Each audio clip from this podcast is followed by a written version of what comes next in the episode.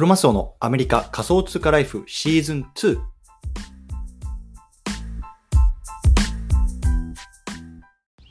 皆さんおはようございます。アメリカ西海岸在住のクロマスオです。今日は7月の9日土曜日の朝ですね。皆さんいかがお過ごしでしょうか？今日も早速聞くだけ。アメリカ仮想通貨ライフ始めていきたいと思います。よろしくお願いいたします。さて今日なんですけれども今日のテーマはね NFT はアートじゃない。こんなねテーマで話していきたいなと思います。うん。でね、これ聞いてる方の中には、ね、最近ちょっと NFT ってよく聞くなとか、あとはね、こう NFT アートっていう言葉をよく聞くからね、こう NFT ってね、こう絵とかアートとかね、まあ、そんなもんだと思ってるような方、たくさんいると思うんですけれども、まあ、もちろんね、その、あの側面もあると思います。でもね、一方で、まあね、もっとね、あの、面白いユーティリティなんかがあるんだよっていうところのね、話を今日はしていきたいなと思いますので、ちょっとそちらの話をね、取っておきたいと思います。よろしくお願いいたします。というところでね、今日早速本題入っていきたいと思うんですけれども、今日はね、こう NFT はアートじゃない、こんなね、テーマで話していきたいなと思うんですね。うん。でね、最近こう巷でよくさ NFT って言われると思うんですけども割とねこう NFT アートって言われることが多いと思うんですねアートねでアートってさもちろんね、まあ、あの聞いてあのイメージするのって例えばねモナ・リザみたいなこう絵とかあとは何だろうなあとなんかあのバルセロナのさあのあるじゃないですかあの建物ねまだ建築あの完成してないやつとか。ああいうなんかね建物とかさなんだろうな絵とかあとはなんだろうなあの置物とか彫刻とかなんかそういうものをこうイメージしがちだと思うんですね。いわゆるねこう芸術的なところ。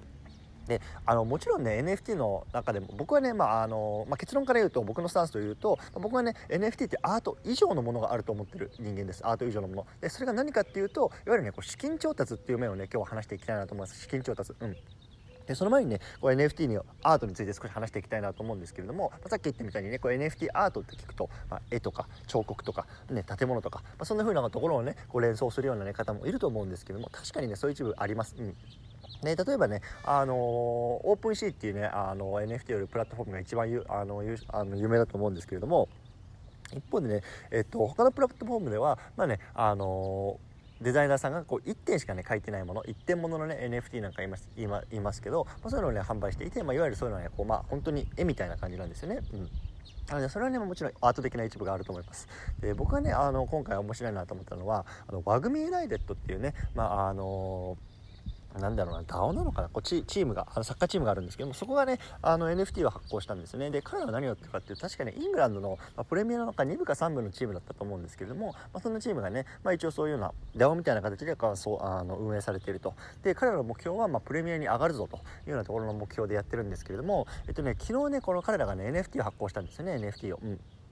その NFT っていうのが、まあ、いわゆるね、まあ、あのこのワグミユナイテッドのそこで、えっと、発行した NFT によって、まあ、その資金をね、まあ、あの新しい選手をねこう獲得したりとかあとはね、まあ、あのスタジアムをねこう改装したりとかわかるんですけど、まあ、そういうふうなねこうチーム運営に使っていくっていうようなことなんですよね。うんそう。つまりねこれ何かっていうと、まあ、いわゆる資金調達として NFT が使われてる資金調達として、うん。ね、自分たちが発行した NFT を購入してもらった、ね、その資金によって、まあ、何か新しい取り組みをする、ね、いわゆるこれってもう本当に資金調達ですよね。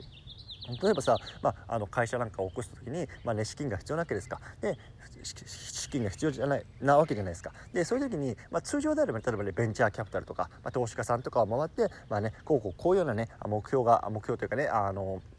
ストーリーがあるので、まあね、あのいくら貸してくださいみたいな話をすると思うんですよね。それに対してね、まあ、投資家さんとかが、あ、分かりました。じゃあこれだけ貸します。なのでね、じゃあ数年後にこれだけ返してくださいみたいな、そういうような話をするわけじゃないですか。で、例えばね、NFT の場合っていうのは、まあ、これだけ返してくださいみたいなのはないと思うんですけども、やっぱりね、その NFT を発行することによって、そのロードマップをね、あの、その発行している主体のロードマップのね、この未来に対してね、どれだけね、このいわゆる NFT を買い、ホルダーとか、まあ、投資家っていうのがワクワクできるか、まあ、そこがね、本当に非常に重要だと思うんですよね。そう。なのでね、まあ、今回僕はね、買ってないんですけど、まあ、 WAGMI United のこの NFT を買った方々っていうのは多分ねこの WAGMI United を応援したいね彼らがね将来プレミアリーグにね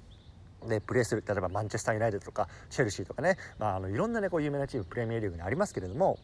そのチームとね、まあ、 WAGMI United がね、対戦する、ね、そんなね、こう、未来にね、ワクワクしてることによって関してね、こう NFT をね、僕は購入してる。これがね、いわゆる資金調達だと僕は思ってるんですよね。そう。なので、まあ本当にね、こう、例えばスポーツを経営してるチームね、あの、アメリカでもよくありますよ。うん。やっぱりこう経営難に陥っていて、まあ、なかなかこう資金がね資金繰りがうまくいかなくてこう売却しなければいけない、えそんなねやっぱプロスポーツチームってね本当にたくさんあると思うんですけれどもやっぱりね、あのー、そういうのはなんだろうなチあのスポーツの球団経営にとってもねこの NFT とかっていうのはすごくね面白いね、まあ、時代になっていくかなと思いますのでね、まあ、そういうのはねこうスポーツと NFT ねただのアートじゃないよ資金調達なんだよっていうところはね今日話しておきたかったのでね撮っていますという話でございました。はい。ということでね最後ちょっとまとめていきたいと思うんですけども今日はね NFT はアートじゃない。こんなねテーマで話してきました。そう。もちろんね NFT ねこうアートとしての一面もあるんですけれどもほんもっともっともっといろんなねこうユーティリティがあるんですよっていうところを話したかったんですよ。そう。でねそのユーティリティのうちの一つとして今日話していたのがねいわゆる資金調達っていうところなんですね資金調達。そう。発行した NFT の売り上げによって、まあね、そのあの発行母体が、まあ、どのようなねプロジェクトをどういうふうに進めていくのか、ね、でそれに必要な資金っていうのをそこから使っていくというようなねユーティリティがあると。ででこのかつ NFT の面白いところってね一回売れたらそれっきりじゃないんですよね。ねその売れた商品っていうのがこう誰か転売したらその転売のね例えば10%とかね5%とかその手数料っていうのがまたその運営ボタンに入っていくわけですよねそうなので、まあね、その NFT がねこう転売されるような仕組みね活発化ね誰もが欲しいと思うような仕組みでそれがどんどんどんどん値上がる仕組みでね、こう運営母体がねこう作ることができればね、まあ、なんだろうないわゆる不労所得じゃないですけどそういう形でねどんどんどんどんこうで手数料がね入っていくというような感じになりますんで。まあ、本当にね NFT っていうのは面白いなと思いながらね僕も毎日触っていますとワクワクしていますというような話でございました。はいということでね今日はこの辺りにしたいなと思います。はいということでね皆さんあの今日も土曜日ですので、ね、まあ、コツコツやっていきましょう。お疲れ様です。